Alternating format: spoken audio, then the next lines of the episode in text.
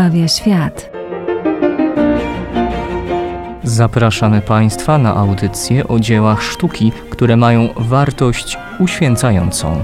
I artystach, którzy poprzez swoją twórczość ukazywali swoją więź z Bogiem. Audycja Piękno zbawia świat. Radio Jasna Góra. Zapraszamy.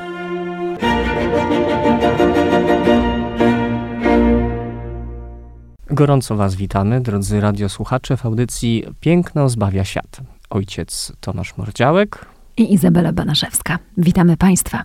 W dzisiejszym naszym spotkaniu głównym bohaterem e, będzie nie obraz, ale tym razem rzeźba, a dokładnie osoba e, Dawida, który został stworzony przez Giovanni Lorenzo Berniniego.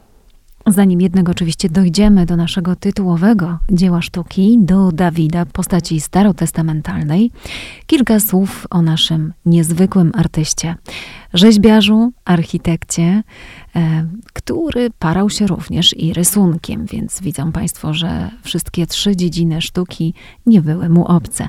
Oczywiście zasłynął najbardziej jako rzeźbiarz, ale pamiętajmy, że jest także autorem kolumnady na placu Świętego Piotra, jak również i e, kilku kościołów. Dawid to jedno z wczesnych dzieł tego e, autora. Zaczynał jako syn rzeźbiarza, więc miał troszeczkę taki łatwiejszy start, jeśli chodzi o życie artystyczne. E, był synem Pietra Berniniego, który to został wezwany w około 1605 roku do Rzymu na zlecenie papieża Pawła V, by dla kościoła Santa Maria Maggiore wykonać pewien relief e, ze sceną dokładnie w niebowzięcia. I wraz z Piotrem Berninim do wiecznego miasta przybywa mały jeszcze, bo zaledwie siedmioletni Gian Lorenzo, Giovanni Lorenzo Bernini. Rok później, drodzy Państwo, ten młody chłopiec potrafi już rzeźbić, a kiedy będzie miał 11 lat, e, wykona nagrobek biskupa Giovanniego Santoniego. Swoim talentem oczywiście wzbudzi ogromne zainteresowanie papieża Pawła V i wielu kardynałów, w tym kardynała Borghese tytułowego naszego Dawida, rzeźbę, o której dziś będziemy mówić w audycji Piękno zbawia świat, wykonuje właśnie między innymi na polecenie kardynała Borghese. Artysta absolutnie niezwykły, bardzo mocno wyprzedzający swoją epokę, choć z drugiej strony wpisujący się w nią w doskonały sposób, w przepiękny sposób, bo jest to artysta barokowy. A pamiętamy, że barok to bardzo dynamiczna epoka, Epoka pełna ciągłego ruchu teatralnych, gestów przełamywania albo też wykorzystywania efektów e, światła, przełamywania przestrzeni, więc wszystkie te elementy odnajdziemy oczywiście u Giovanniego, a ponieważ był zarówno architektem, jak i rzeźbiarzem, to e, można się również spodziewać, że będzie tworzył w późniejszych swoich dziełach rzeźbę, która będzie powiązana integralnie z architekturą i taką też rzeźbę będziemy mieć właśnie między innymi w Watykanie.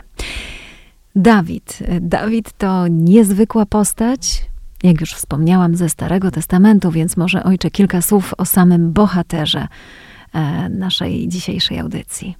Postać szeroko opisana i bardzo wynikliwie w Starym Testamencie, e, więc możemy zastanawiać się, co dokładnie autor chciał nam e, przedstawić, ale zanim do tego, e, na pewno trzeba nam pamiętać, że Dawid był największym z królów Izraela, e, najbardziej ukochanym, to tak trzeba rzec, przez sam naród, jak i przez Boga. Notabene jego imię Dawid właśnie oznacza ukochany.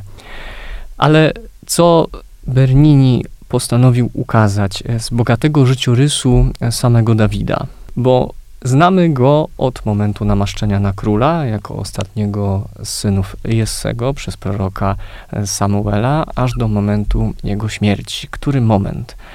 Otóż jest to moment e, niezwykle ważny i istotny e, dla jego, nazwijmy to, dalszej kariery e, w staniu się królem, a jest to moment walki z Goliatem. No to jest też bardzo ważny moment dla samego Izraela, prawda? Bo jest to starcie, które zaważy o losach bitwy, no i z samego Izraela. Dokładnie całej wojny z Filistynami. Mhm. Jest to moment, kiedy wojsko izraelskie naprzeciwko wojska filistyńskiego e, stanęło i miała się rozegrać bitwa, ale wychodzi harcownik Goliat. E, przypomnę tylko, e, bo warto sobie na pewno to jeszcze wyobrazić i uzmysłowić. Miał ponad 2 metry wysokości, e, potężnie zbudowany. Mm, wychodzi naprzeciw e, wojskom izraelskim i mówi, że po co będziemy się bić, niech dokona mhm. się pewien pojedynek. I kto wygra, ta strona przegrana stanie się niewolnikiem e, wygranej, czyli wygrają Filistyni, Izraelici będą w niewoli, a jeśli będzie odwrotnie, to inaczej. No i mamy ten moment, że Izraelici jednak boją się. E, któż by się nie bał rosłego chłopa dwa na dwa, by jeszcze rósł, e, tak, i stanąć naprzeciwko niemu. Ale słyszał to również Dawid, bo Goliat urągał, jak to mówi pismo, urągał Bogu, urągał Izraelowi. Mm, I on, chłopiec, bo tak to podają, chłopiec postanawia E, stanąć do walki z Goliatem, zmierzyć się z nim. Zresztą bardzo dobrze to znamy. Jest to e, piękny obraz e, przedstawiany często i, i w katechezach, i w różnych obrazach artystycznych, czy nawet współczesnych. Mm, również bo, literackich. Tak, mhm. bo trzeba powiedzieć, jest to y, chodliwa historia. Tak, no zresztą bardzo piękna historia. Wiemy o tym, jak wyglądał Dawid. To będzie także dla nas, ojcze, ważne, no, y, patrząc na naszą dzisiejszą rzeźbę.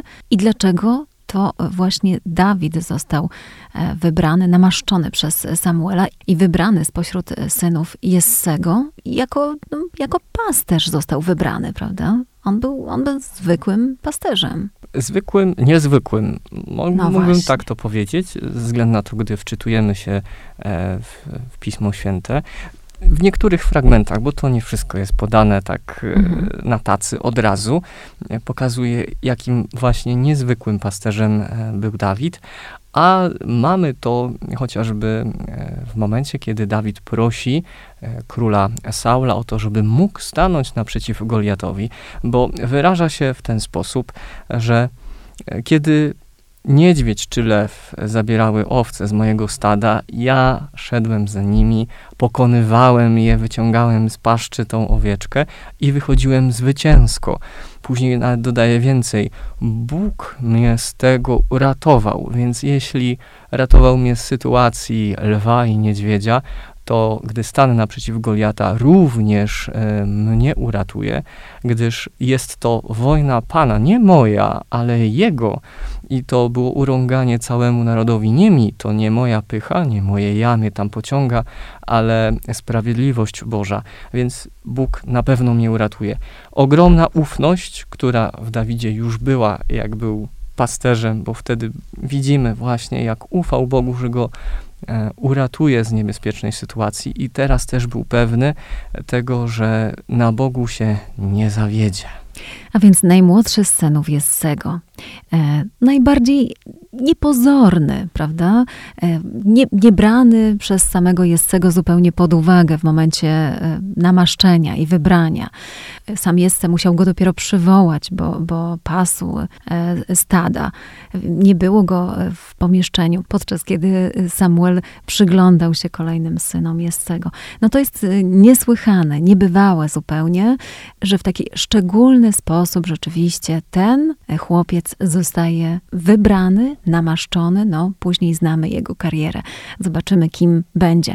Natomiast y, tutaj faktycznie on pokazuje swoją absolutną, całkowitą ufność wobec Boga.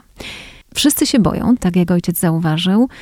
Naprzeciwko tym zastępom Izraelitów stoi Goliat. No i teraz e, każdy drży, kogo poprosi król o stoczenie tego pojedynku. Nikt nie chce wziąć tego na siebie, prawdopodobnie. No i przed szeregi wychodzi chłopiec. To na pewno musiało być szokujące. Dla samego Goliata na pewno, gdyż y, tym bardziej wyraża się wręcz drwiąco względem Dawida, że wychodzi do niego e, z kijem, jakby był jakimś psem. Co zaznaczę, już może troszeczkę za bardzo wybiegając, ale że na, w samej rzeźbie nie mamy pokazane tego kija, które, o którym mówi e, nam akurat pierwsza księga Samuela. Na pewno inni Izraelici mm, zastanawiali się, głowili się, może podśmiewywali, e, jakim sposobem, jakim prawem chłopiec wychodzi ich reprezentować chociaż e, zastanawiam się, że pewnie w pewien sposób kamień serca im spada z racji tego, że to nie ja. Tak. I prawdopodobnie i tak byśmy przegrali, więc nie z mojej winy, ale będzie można to zrzucić na króla, który po prostu wybrał takiego chłystka po prostu. Dokładnie. No właśnie, no i co się dalej dzieje, ojcze? Wychodzi Dawid e, naprzeciwko olbrzyma, jakim jest Goliat i co dalej?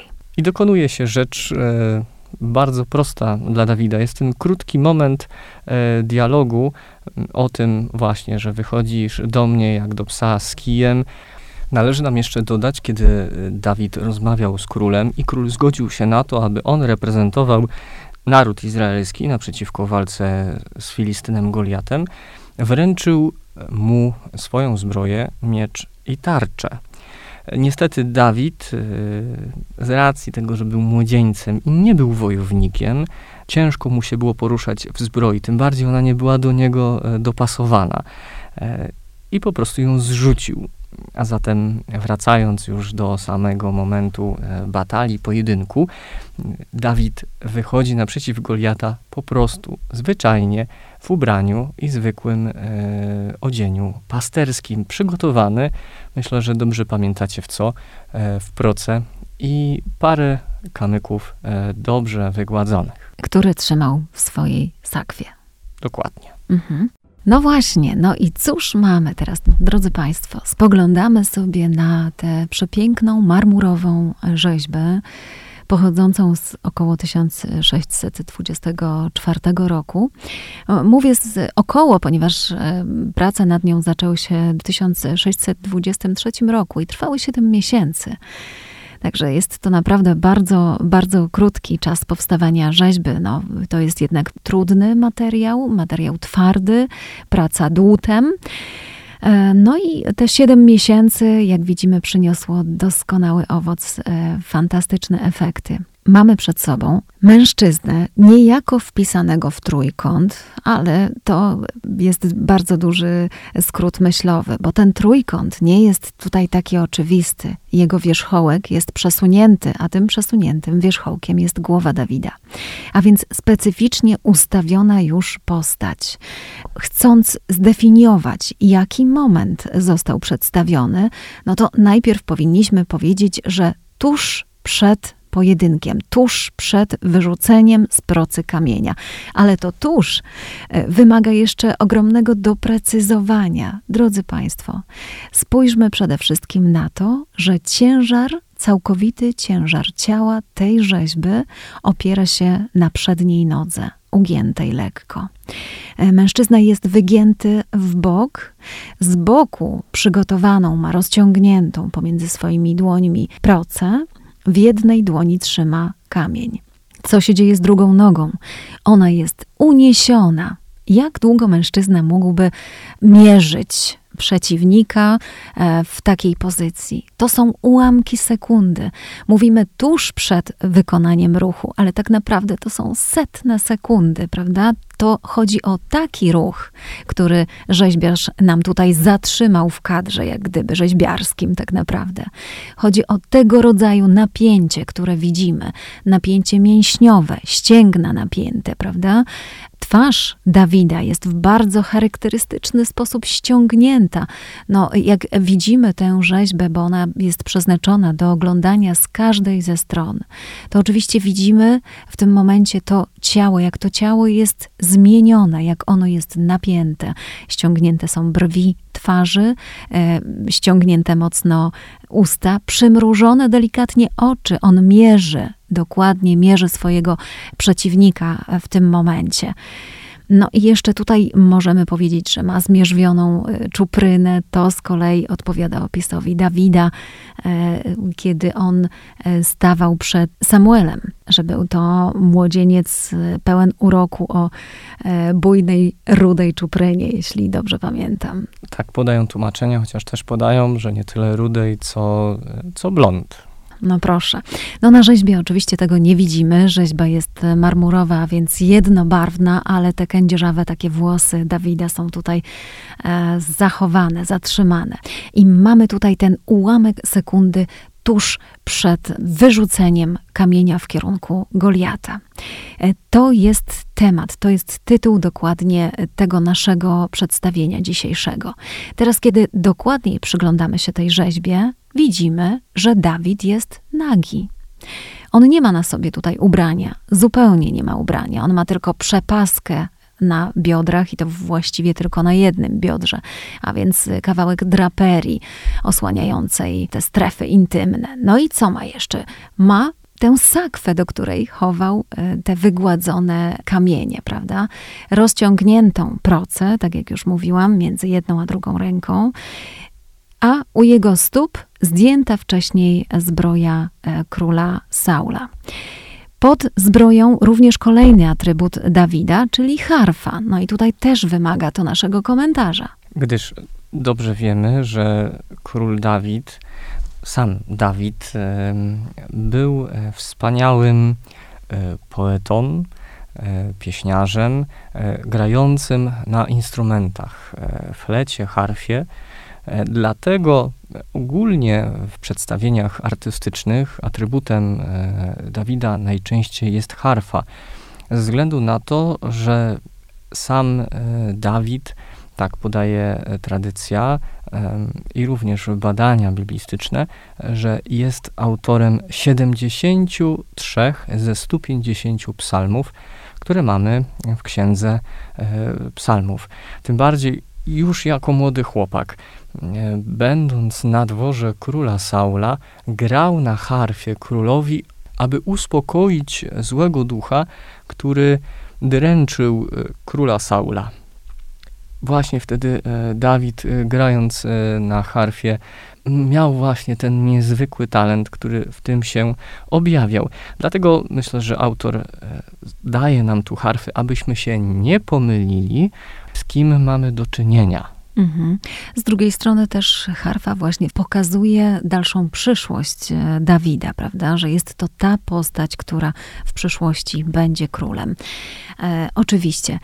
Tą rzeźbą, drodzy Państwo, e, tak naprawdę Bernini zmienił poczucie dynamiki w tej dziedzinie sztuki. E, to jest jedna rzecz. Natomiast druga sprawa, równie dla nas ważna, ta rzeźba to wstęp do tak zwanej figury serpentinaty, nad którą przez całe życie pracował ten artysta. Figura serpentinata, o co chodziło? Chodziło o ukazanie spiralnego ruchu, wstępującego i zstępującego, który odbywa się wokół osi rzeźby. E, tutaj oczywiście oś rzeźby wyznacza ta e, pionowa noga, na której wspiera się e, Dawid, natomiast widzimy, że poza tę oś wychodzi i uniesiona noga, która pozostaje w tyle, i wychodzą ramiona, no i oczywiście głowa, która znajduje się najbardziej poza pionem, także ręce, także dłonie, prawda? Więc to jest już wstęp do takiego ruchu spiralnego. On zostanie rozwinięty e, później w innych rzeźbach Berniniego, Apollo i Dafne, porwanie Prozerpiny, więc to będą rzeźby, w których ta figura serpentinata będzie już dużo bardziej dopracowana. Niemniej jednak taką rzeźbą, takim tematem, e, właśnie w postaci Dawida, również widać, że artysta nad czymś usilnie pracuje. E, fantastyczne e, przełamanie przestrzeni, fantastyczna praca ze światłem. Jeśli spoglądamy na tę rzeźbę z różnych stron, to światło z każdej strony inaczej ślizga się po e, postaci Dawida, więc na pewno zachęca do refleksji. Spoglądając na rzeźbę Dawida, szczególnie na jego twarz, pełną determinacji, tej mm, szukania celu, E, jakim jest Goliat, żeby odpowiednio uderzyć, odpowiednio wszystko wykalibrować, przypominają mi się słowa świętego Ignacego, a mianowicie takie. Ufaj Bogu tak, jakby całe powodzenie spraw zależało wyłącznie od Niego. Tak jednak dokładaj wszelkich starań, jakbyś ty sam miał wszystko zdziałać, a Bóg nic zgoła po prostu fenomenalnie mi się to wpisuje wraz w tym, jak Dawid właśnie tą determinacją, on wszystko stara się teraz działać, ale wewnątrz serca, znając Jego i to, co mówił, że pełną ufność pokłada w Bogu. To po prostu wszystko pięknie się e, zlewa ze sobą, przynajmniej dla mnie, e, w tejże rzeźbie. I pozwólcie, że jeszcze tylko wspomnę na pewno o tym, co jeszcze ma pod sobą, czyli zbroi i harfie. Tak przynajmniej mi się to kojarzy, że zbroję Dawid ma za sobą, czyli odrzucił ją. To, co nie pasowało do niego, co nie było jego, jakby to powiedzieć, smykałką, talentem, co przynależało do niego, w co chcieli go ubrać inni. On pozostał sobą i tym talentem, tą zdolnością, którą e, miał, e, tym stanął naprzeciw zagrożenia, naprzeciw y, niebezpieczeństwa. Natomiast przed nim jest harfa, jak wspomnieliśmy, tym, kim później ma zostać między innymi Dawid, jako właśnie twórca psalmów, jako, jako król. To harfa jest przed nim umiejscowiona. Myślę, że to też nie jest e, przypadkowe. I z samej refleksji cała historia Dawida i myślę, że rzeźba też w jakiś ten sposób nam to komunikuje i mówi, że gdy stajemy naprzeciw pewnego niebezpieczeństwa, naprzeciw naszego własnego Goliata, niekoniecznie rozwiązania i pewne zbroje innych będą nam najlepszą pomocą. Bóg wykorzysta to, co w nas jest silne, to, co w nas jest najlepsze, nasze talenty, zdolności, chociażby były tylko i wyłącznie pasterskie po, pozwoli nam wydobyć, wydostać się z sytuacji zagrożenia, pokonać przeciwnika, o ile będziemy pokładać w nim ufność. No tak, i e, ja dodam jeszcze tylko zupełnie już na sam koniec, że artysta nie sugeruje nam tutaj, że Dawid jest jakiegoś rodzaju herosem, prawda? Mimo, że przedstawia go nagiego, eksponuje jego napięte mięśnie, nie obdarza go jakimiś wielkimi rozmiarami. To jest rzeźba naturalnej wielkości i raczej e, ta twarz nam więcej mówi niż postura jego ciała. To jego łobuzerskie spojrzenie wymierzone w, e, w Goliata, które dowodzi nam, że to intelekt tutaj wygrywa, że tak naprawdę tym starciu zwyciężył spryt, no i oczywiście intelekt, które górują nad wrogiem w taki bardzo przemyślany sposób. Dlatego też e, zostawiamy Państwu do przemyślenia i refleksji tę dzisiejszą rzeźbę w wykonaniu Lorenzo Berniniego. Za dzisiaj dziękujemy serdecznie i do usłyszenia następnym. Za tydzień. Za tydzień, tak, dokładnie.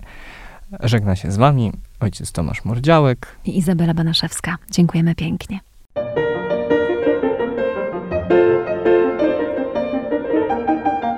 Piękno zbawia świat. Zapraszamy Państwa na audycje o dziełach sztuki, które mają wartość uświęcającą. I artystach, którzy poprzez swoją twórczość ukazywali swoją więź z Bogiem. Audycja Piękno zbawia świat. Radio Jasna Góra. Zapraszamy.